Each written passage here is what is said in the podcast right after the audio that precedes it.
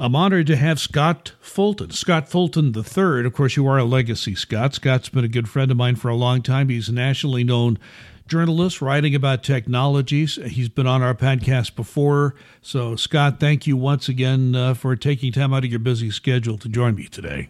Oh, thank you for having me, Larry. This is wonderful. I appreciate it. It's always good to talk to you. We're, we're going to talk about a number of subjects, but I want to start off with an issue that has uh, been in Fishers for uh, about a year or two.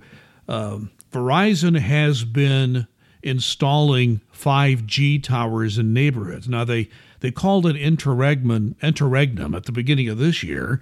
I think the pandemic had something to do with it, and just just because of their workload and ability of their employees to work, uh, they're going to start up here very soon again. So we are uh, seeing in Fishers several neighborhoods being fitted for the 5G technology.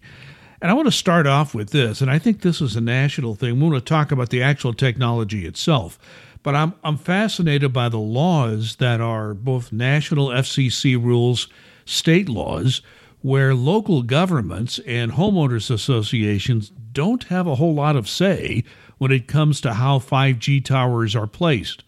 Uh, but the fact is, Scott, as I understand the technology, uh, you have to have 5G towers fairly close to each other, particularly compared to the technology we use, uh, the pre 5G. So, talk about why we have to have these towers so close together. Uh, it's because uh, the, the, new systems that are being devised are operate at much lower power. The transmitters are lower power, which means they can be cooled by the air. When you have an air cooled transmitter, it costs so much less to run the, the, the pockets of the transmitters that would that would collectively uh, service an entire area. It costs so much less to, to operate all of those combined than it does one great big tower that that uses some type of condenser cooling or air conditioning. Uh, cooling is the biggest single expense in running a transmitter tower depending on whom you ask, it, it could as much as 67% of the cost. And this is all about the real estate cost, the maintenance cost. Other than that, 67% of what what's what a, uh, a telecom operator or the owner of the land for for the radio base stations, 67% of what they pay for is the cooling. Uh, you can make these things smaller so that they generate less heat, but each of them services a, a a much narrower area, the then uh, the cost of operating the system goes down. Um, 2014, 2015, AT&T went before Congress, and its CEO at the time uh, uh, testified saying that that we invested all this money on 4G LTE. LTE sp- stood for long-term evolution. The whole idea was that they were going to have a 15 year, 20 year plan for what to do with 4G technology. And they started building and retrofitting all, all, these great big towers to work with 4G. What nobody anticipated was how much heat those processes would generate. And instead of lasting, um, well, you know, five, six years for service life, these things were burning out in 18 months it was becoming, as the AT&T chief told Congress, unsustainable. So we cannot make a living doing this for a for a sustained period of time. We have to come up with another system. Uh, 5G was pretty much offered to them on plate because uh, the, the initial concepts for 5G, which were let's take all the computing stuff off of the big tower and then move them into a cloud data center. Well, it was China Mobile that came up with that first. So AT&T said, "Hey, help us. We need any help we can get from any place we can get it." So they started working in the research in tandem with China Mobile on how to take um, the, the, the cloud control, how, how to take the base station control units off of the tower and move them into the cloud. They, and the concept they came up with, which was the core of the first 5G, is called C-RAN, uh, Cloud Radio Access Network. Um, and, and it was AT&T that pretty much started that ball rolling. 4G's lifespan ended way short. It, it, it was terminated uh, prematurely, if you will. The idea that if we get 5G running, uh, we, we've got an excuse to move these um, move these hot computers into easier to cool cloud data centers, and we could just use uh, the whole thing that the transmitter would need to be done doing is is simple base transmission over half the size of a ball field. So if you have the Indianapolis Motor Speedway, can, a lot of people imagine that two and a half mile oval mines, and, and a lot of people, you know, you, you know where I want to be, right? Well, the, no, where your, I assume you have your tickets all set already. Uh, the tickets are coming. I mean, oh, they've okay. been late. Uh, they, have been late to mailing those out, but the tickets are coming, and I expect them to mail like at any time anyway. People can imagine the Indianapolis Motor Speedway. Um, a small scale, like the 49 foot towers that you would need to broadcast 5G, you could conceivably put uh, a tower outside each of the turns, turn one, two, three, and four, and probably service everybody in in that area. With the large 5G, which which Verizon had already installed for the Speedway, you needed that one big tower. So it's the move to all the smaller ones. And a lot of people have been uh, in municipalities, I've been saying, you know, uh, first of all, why don't you consult us on this, this particular thing? And we were talking about the laws. In order to expedite the 5G initiative, in order to answer the AT&T chief's call for Congress and saying, hey, we need help for this, Congress several years ago fast-tracked uh, the um, they put a fast track program in place, which President Obama signed into law. And it was the idea that, uh, that if you are a, a, township, Fishers used to be, if you were a, a city, a municipality, uh, anything smaller than a state, uh, you cannot stop 5G uh, from moving into your town based on a legal proceeding. You can consult, you can hold hearings, but in, in essence, they're coming in and saying, this is what we're going to do. And people oh my God, they're going to put towers in their backyard. Well, it's not as terrible as, as that, that might seem, because the 49 foot towers are not that much taller than uh, you know, a very tall street lamp.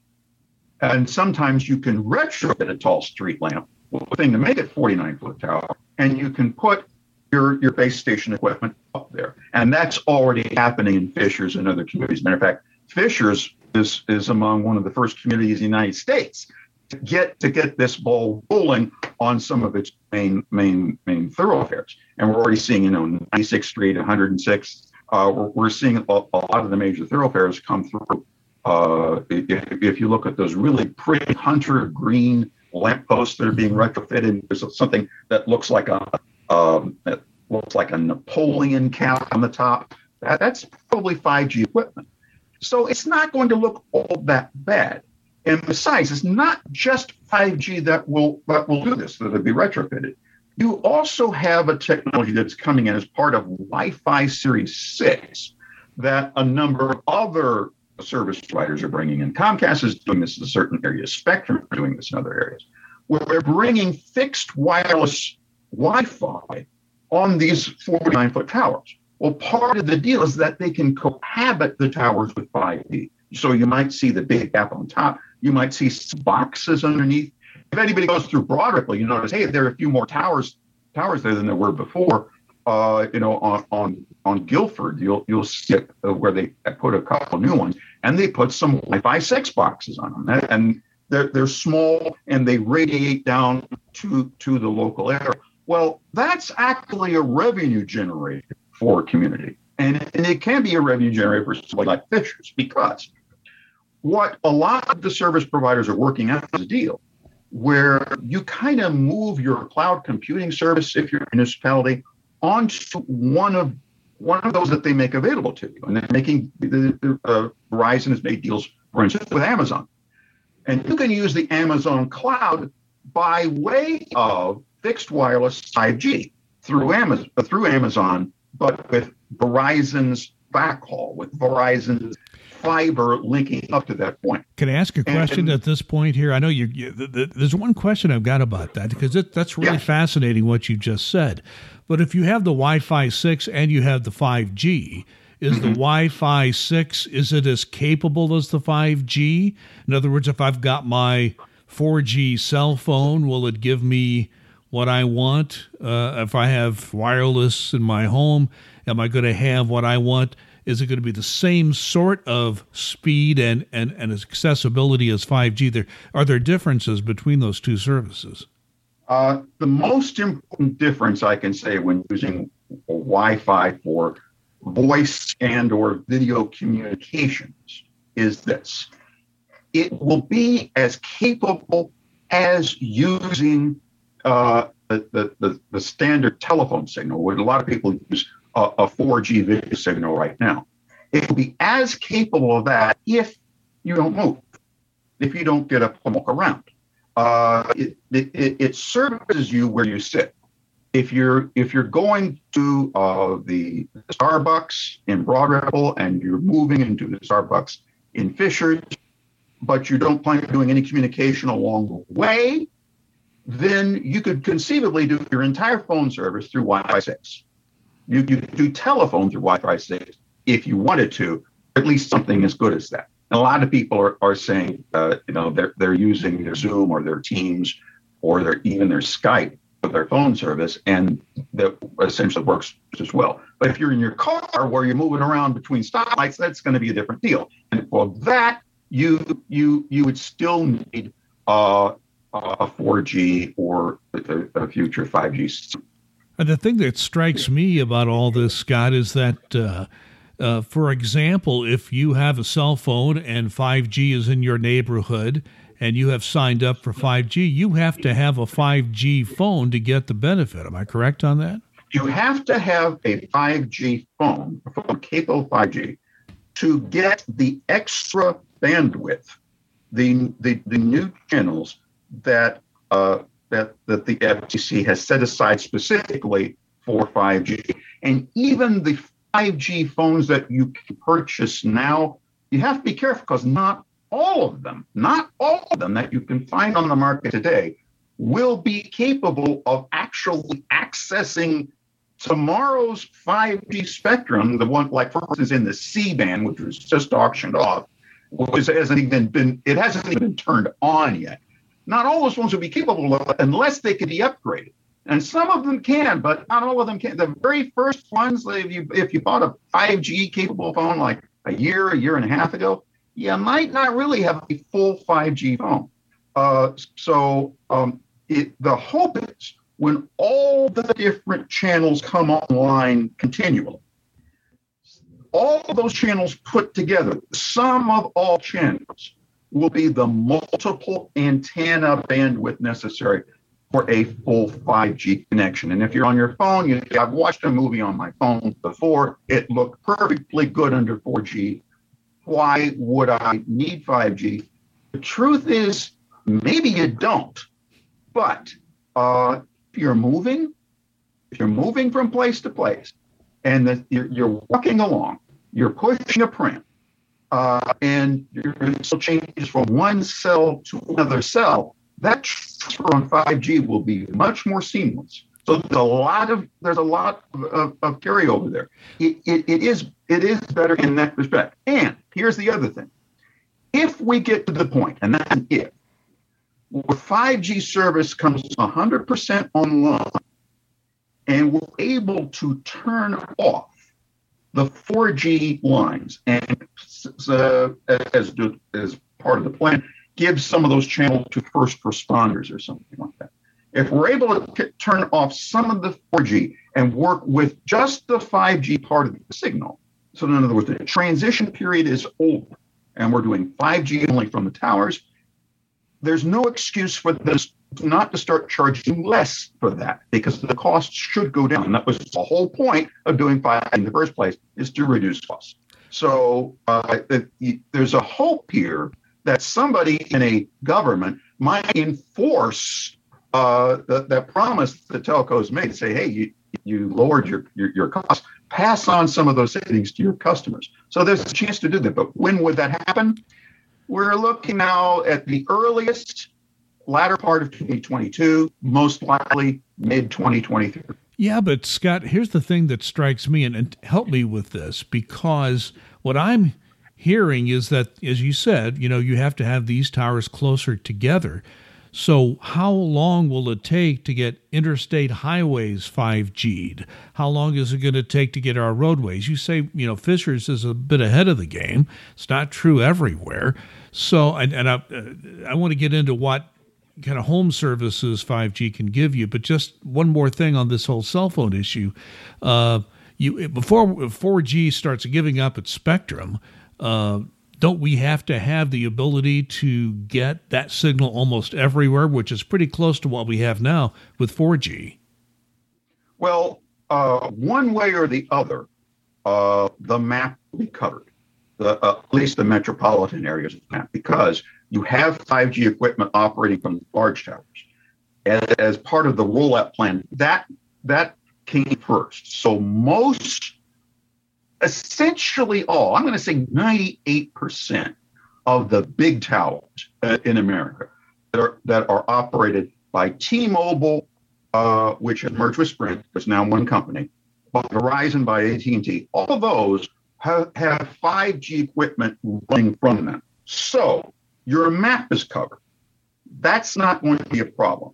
The uh, you don't have to wait until all the small cells are are turned on for your coverage area uh, to be complete. Your coverage area is there. The, what, what needs to happen is the migration needs to come from select tall towers to the small towers, and uh, and and that that that process that process can conceivably take as long as it needs to take. Uh, uh, but for, for our person, uh, from our point of view, ours as consumers, for the telcos to start seeing the savings that they've been promised, that needs to happen sooner than rather than later. If they had an incentive to, to kick themselves off of the fuel burning towers some of which have diesel generators, uh, as soon as humanly possible. Diesel generators. I didn't know that. Well, let me yeah, ask you one. Let me ask you one other aspect of 5G that I find fascinating, because uh, you know, for instance, in my neighborhood, uh, I have internet access, but it's fiber optics until it gets to a certain point, and then mm-hmm. it's still copper wire coming into my home for a certain mm-hmm. point. Uh, so, will 5G have the capability of giving me at or better than a, a full fiber uh, optic connection? Will I be able to get my cable TV off of 5G? Will I be able to run my computer wireless on 5G without having to have a wireless network in my home? Tell me what uh, I've been hearing all kinds of stories about that. What's what's really happening there? Well, well, anything that's legitimately uh, a 5G technology covers uh, the connection between uh, the uh, the communication provider and the customer up to this point of contact, which is the terminus between the, you know the last mile, where, where you come up to the last what, what what's commonly called the last mile, that last stretch of communication between uh, the street and your house. It could be 50 feet, it could be a mile, but but but but uh, communications professionals refer to that span as the last mile. 5G covers up to that point. What service you get depends on what the telecommunication provider can install at that point. What Verizon would like to do, what AT&T would like to do, T-Mobile will probably get into this, and Comcast would also like to do because it's it's buying some service and reselling it from Verizon, is produce something called 5G fixed wireless service, which means at your street lamp, there would be a little 5G tower, a little 49. At that point, which would be the terminus, they would also install a little box that would uh, effectively be your access point. And with the 5G wireless service, that would replace your Wi Fi router in your house. It would replace it.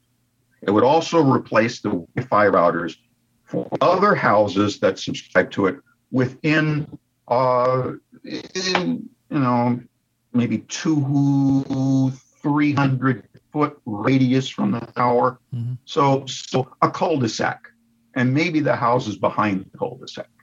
Uh, so it, it support theoretically it should support a dozen houses, hmm. uh, and would replace their their Wi-Fi routers with something that would be at least as capable. The hope is that it is more capable. In other words, when you uh, when you sign into your Wi-Fi on your phone, it will continue to do. You would do through the same method that you do with your Wi-Fi router. Mine's behind this monitor. Uh, it would be replaced with a box that's that's up the street on top of my street lamp, but I wouldn't see any any difference. Hopefully, I would even see better coverage. So that is that is the hope. And with with with 5G fixed wireless, there is the possibility that it can add something to that. That that, that something is called millimeter wave service.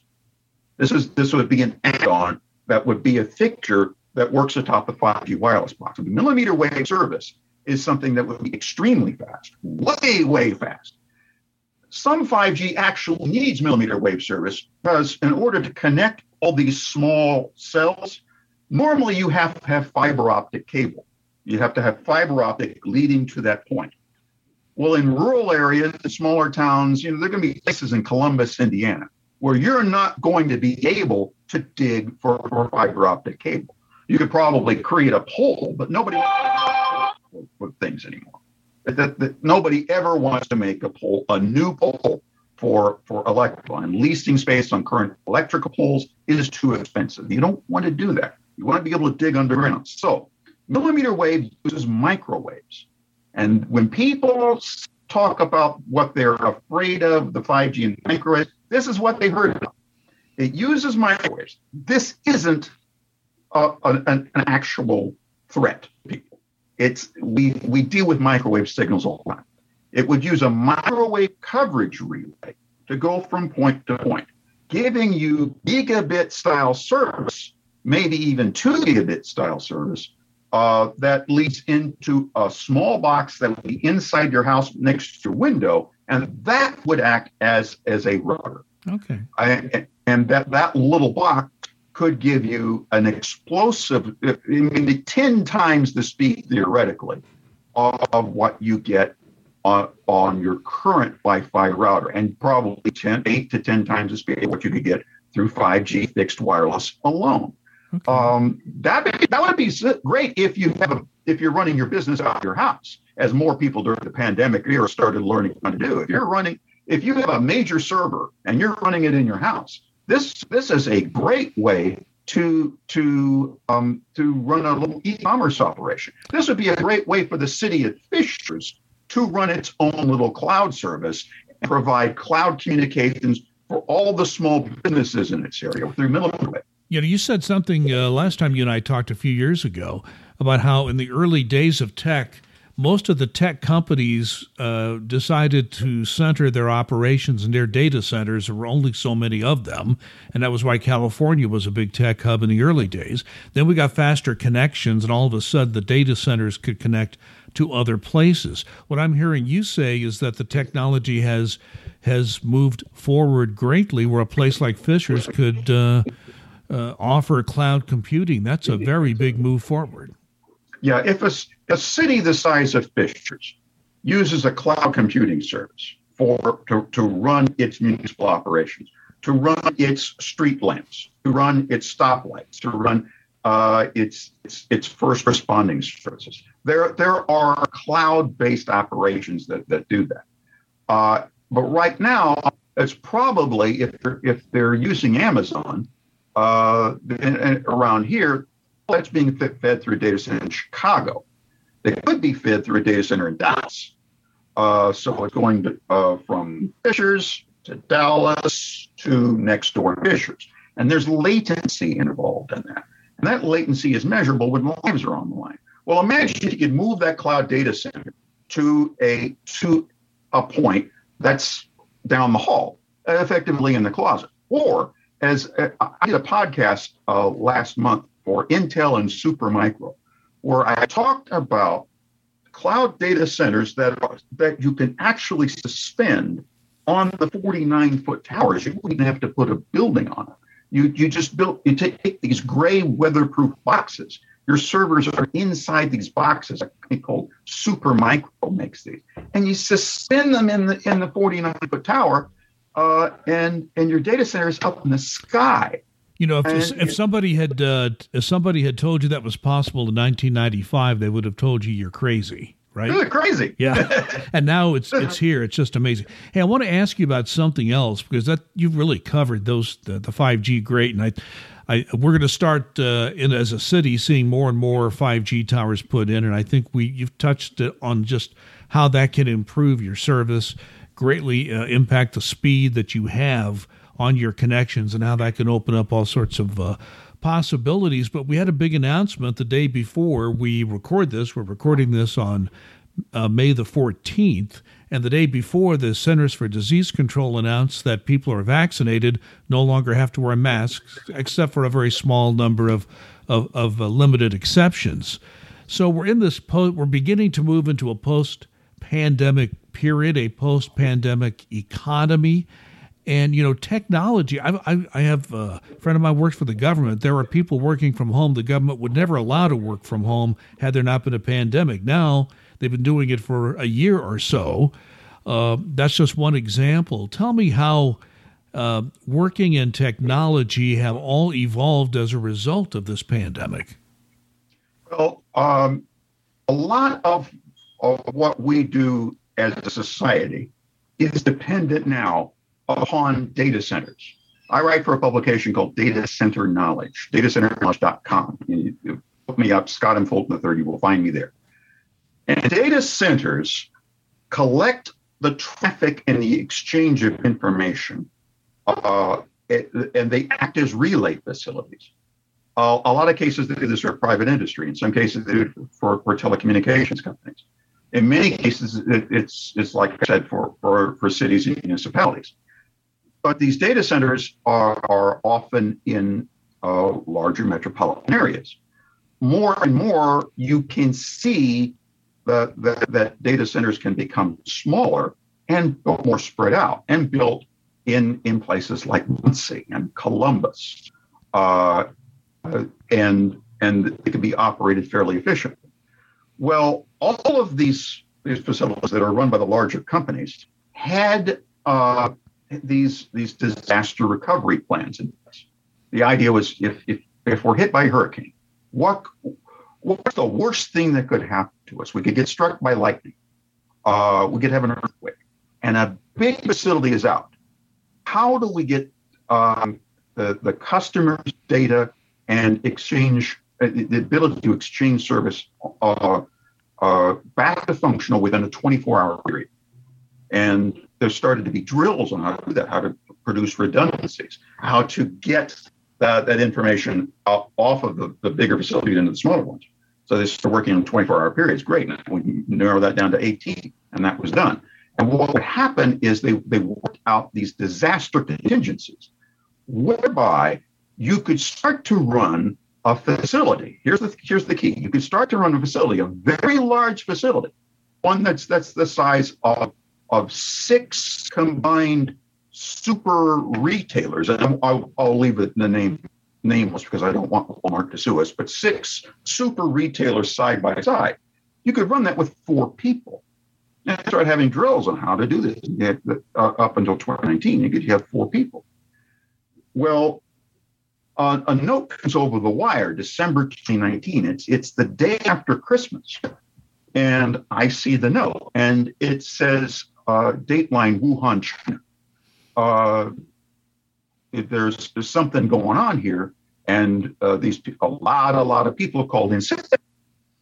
And this correlates with something we had read about, where we had a warning from a researcher saying you could have a virus come from China if, let's say, uh, if, if, if, a certain species of bat were to be resold in a public market that that bat might have a, a virus uh, similar to coronavirus, and that, that could spread. And th- this was December 2019. I was getting these notices.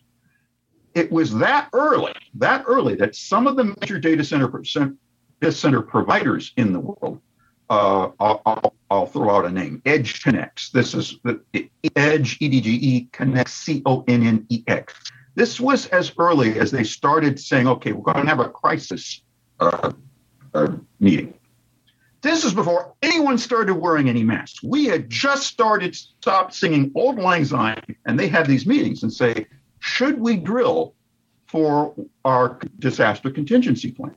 Should we prepare for a time if it gets bad where we operate these big facilities off of four people, within four four people in hazmat suits, pretty much, or or at least very very willing units, uh, and they started making the preparedness plans that early. They prepared before anybody else, and I actually started seeing uh, articles that were that were published online uh, in late January. Are these facilities being too paranoid? Hmm. Why, why are they acting this way? Well, the truth of the matter is they saved American business because keeping themselves online, everybody from the big cloud providers, Amazon, Microsoft, Google, to the EdgeConneXes and the NTT datas of the world. I love NTT data.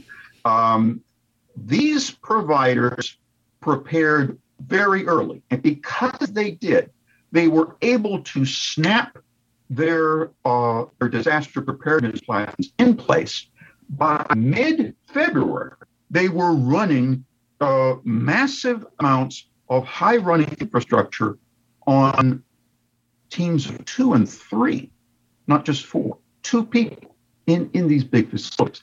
And here was the crazy thing they discovered because they had all this NASA style itinerary, because they were they were now running off of a book. Here's what we do first. Here's here's item number 127 on the list. Were starting to run more efficiently than they had ever run before.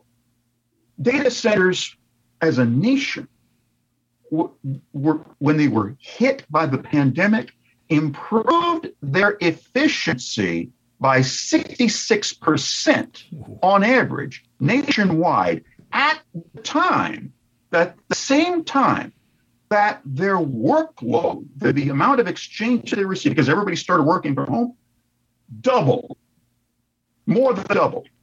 It's Six, incredible. 66% is a gigantic number. I just can't it's, even picture that. That's huge. Oh, what the hell? Yeah, they, what they did, and, and this is not a joke, they put themselves at a service level that they expected to be on their own timeline of evolution at 2026. My goodness. They leapt wow. ahead by six years.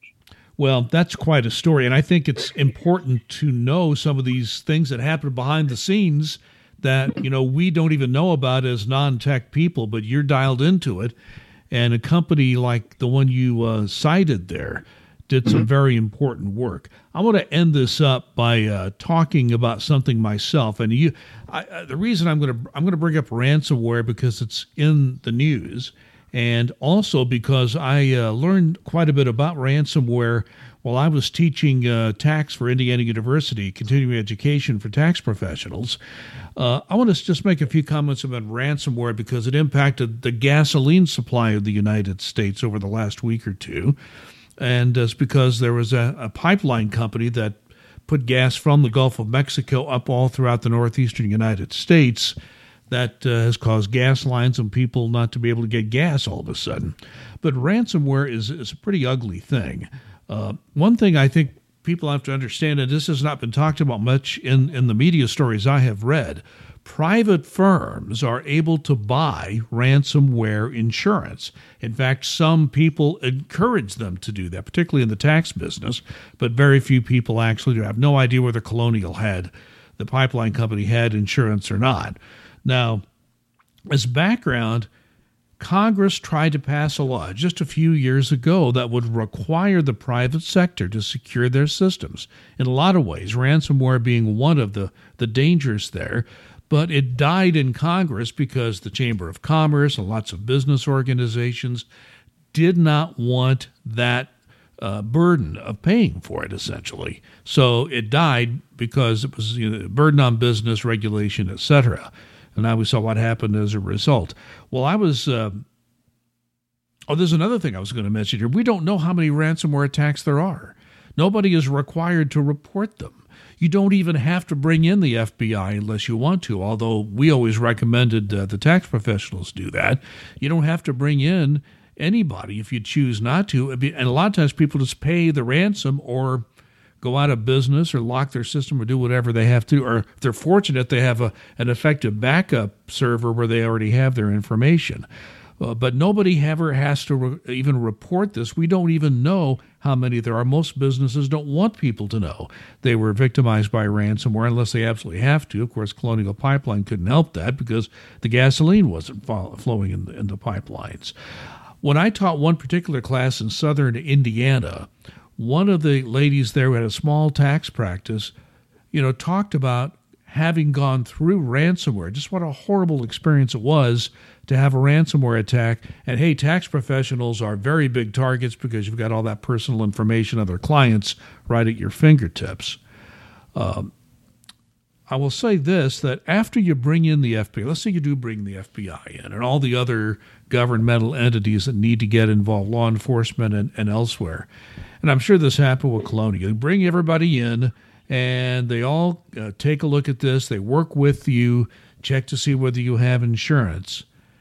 People don't like to talk about this, but there are instances where even the FBI and the federal government will say, hey, the best thing for you to do is just pay the ransom. We have no other way of fixing this. And I'm thinking that, you know, nobody wants to say this, but I would be not be surprised at all if, if Colonial was advised by all the authorities to go ahead and pay the ransom in this case with national security and economic uh, implications of it. We don't know that, but I wouldn't be surprised.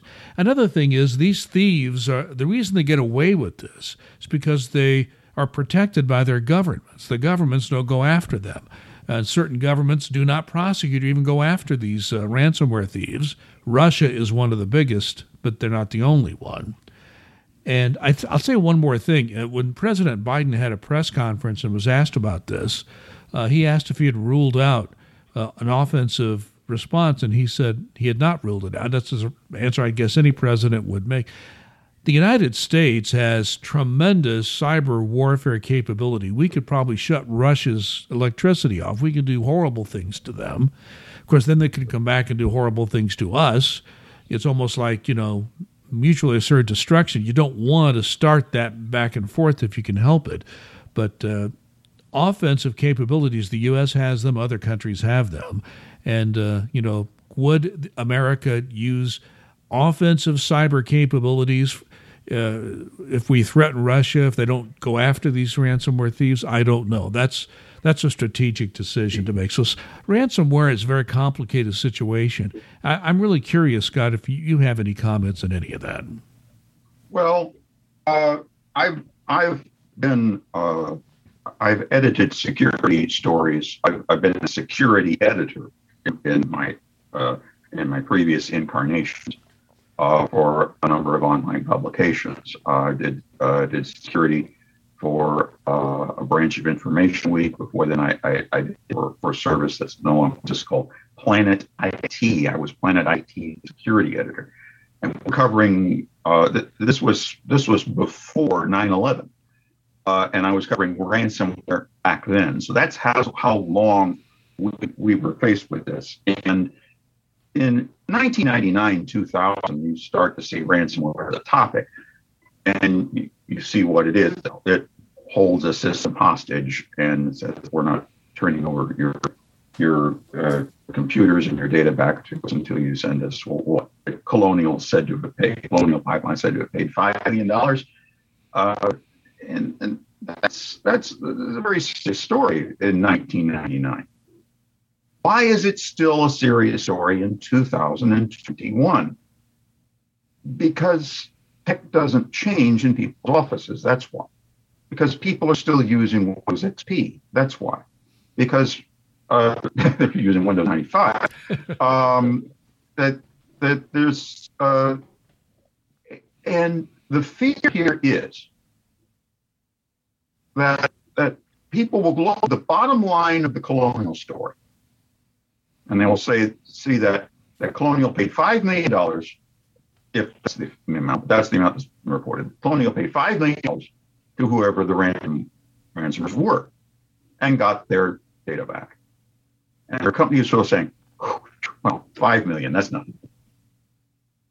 And they're coming to that conclusion because they, they, they're looking at the, the, their balance sheet and the estimate of what it would take them, what, what the all the costs involved in modernization. What would it really cost to to move to something like like cloud-based services? And they, they look at that, they say, well, the, the costs per month, service-wise, look like hundreds of dollars, and that looks so appealing and appetizing until you multiply it by the number of virtual desktops we're going to have to use. And then we have to move the licenses over. We have to pay the licenses for licensing. You remember these pipeline control systems? Well, they were written in 1985 and they have not been rewritten. And they're not being rewritten, and nobody's going to rewrite them. And the reason we have virtual desktops is because we have these, these cloud-based refrigerators for ancient software that nobody wants to rewrite because they fear they fear it will cost too much. How much is too much? More than five million dollars. They're willing to pay five million dollars. But do you because think they're afraid oh, they're afraid it's going to cost too much? Well, and do you, as long yeah. No, the thing I just want to interject this, and I want to hear more of it.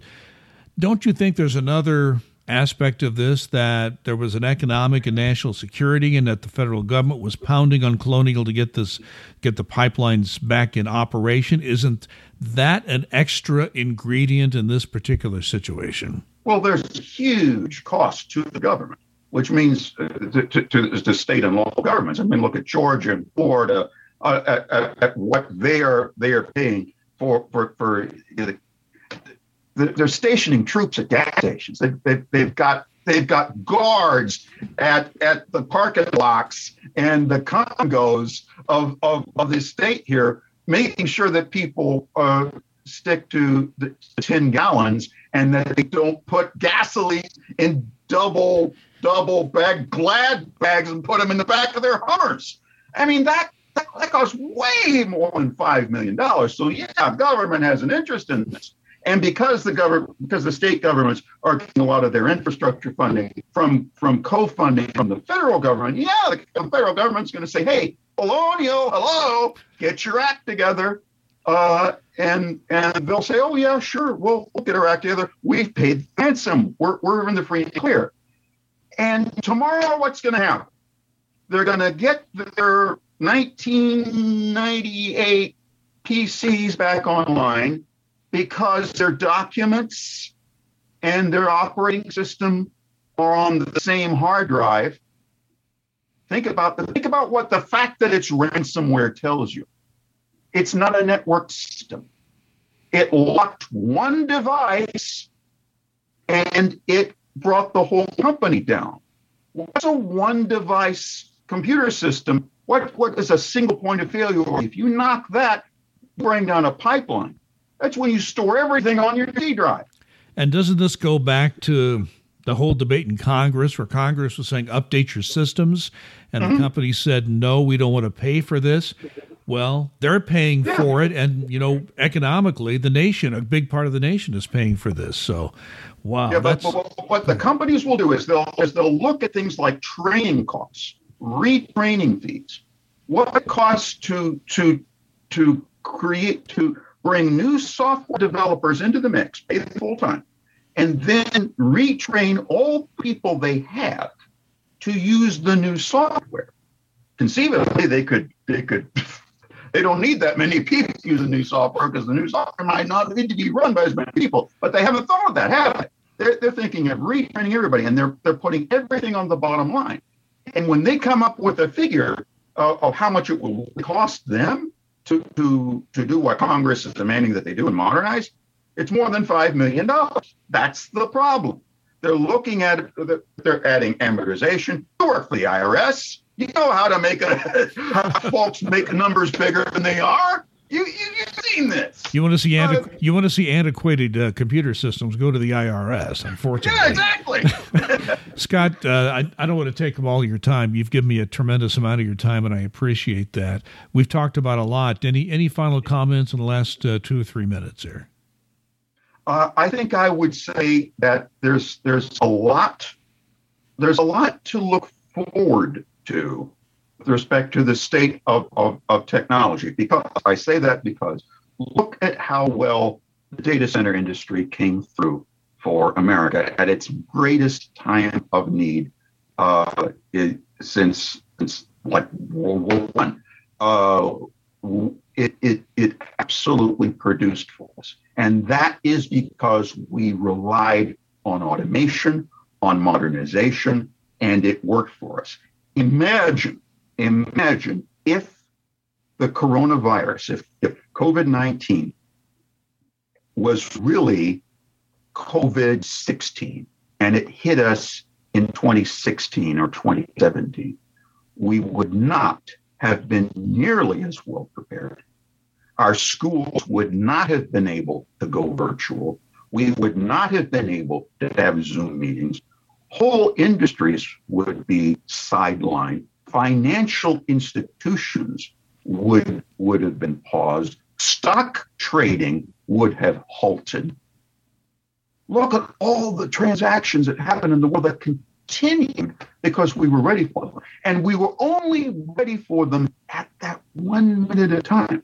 Compare that to where a colonial pipeline is, where to where a physical infrastructure provider is, a nuclear power company, an electric power company that runs the big grid, and look at the systems that still run their systems, at the little computers where everything is on a C drive, and it takes a rootkit of about 12K of code to knock out the C drive and hold your system hostage. That's ridiculous. What's the what's the solution to ransomware? Computers that were made in the 20th century. Or 21st, or 21st, 21st century. 21st century. Computers that were made in the 21st century. That was uh, not the 19th. Scott, you've given Charles Babbage machines. You have given us uh, a lot to think about and, and a perspective I don't think most people would uh, take. And how fortunate we were that the tech industry came through to give us the ability to do these things you mentioned, being able to use Zoom meetings and and uh, virtual classes, uh, even though they weren't ideal, they wouldn't have even been available had it not been for people coming through on the tech side. I'll wrap it up with this, uh, Scott. I know you write for a number of publications. Where can people find the writings of Scott Fulton III? You will find my Scale blog. It's entitled Scale at uh, zdnet.com slash blog slash scale. Uh, and in scale, I talk about big stuff, stuff that's physically big, infrastructure, data centers, quantum computers, 5G, that stuff is in scale. Uh, also, you will find in data center knowledge, as I mentioned earlier, all one word, datacenterknowledge.com. Uh, and there I, I talk about uh, facilities, facilities management. Uh, why why the data center industry survived the pandemic, why it thrived, why it's come through, why it evolved when other industries were set back, why why it went forward. You'll you'll find a, a, a lot that's in there. Yeah, and, I, go ahead. I'm sorry. I, I, was just going to say you, you, you Google Scott M. Fulton here, you'll find uh, you'll find a lot of crazy stuff. If you Google Scott Fulton, you'll find people named Scott Fulton who are kind of in my industry who aren't me, uh, so so make sure you use that Roman numeral three.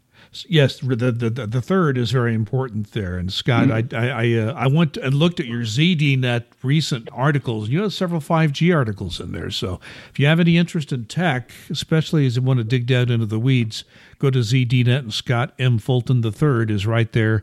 And I would recommend his writing. Scott, thank you again. You've been very generous with your time. I appreciate your time. And uh, thanks again for, for joining me. Larry, as always, this was great. Thank you.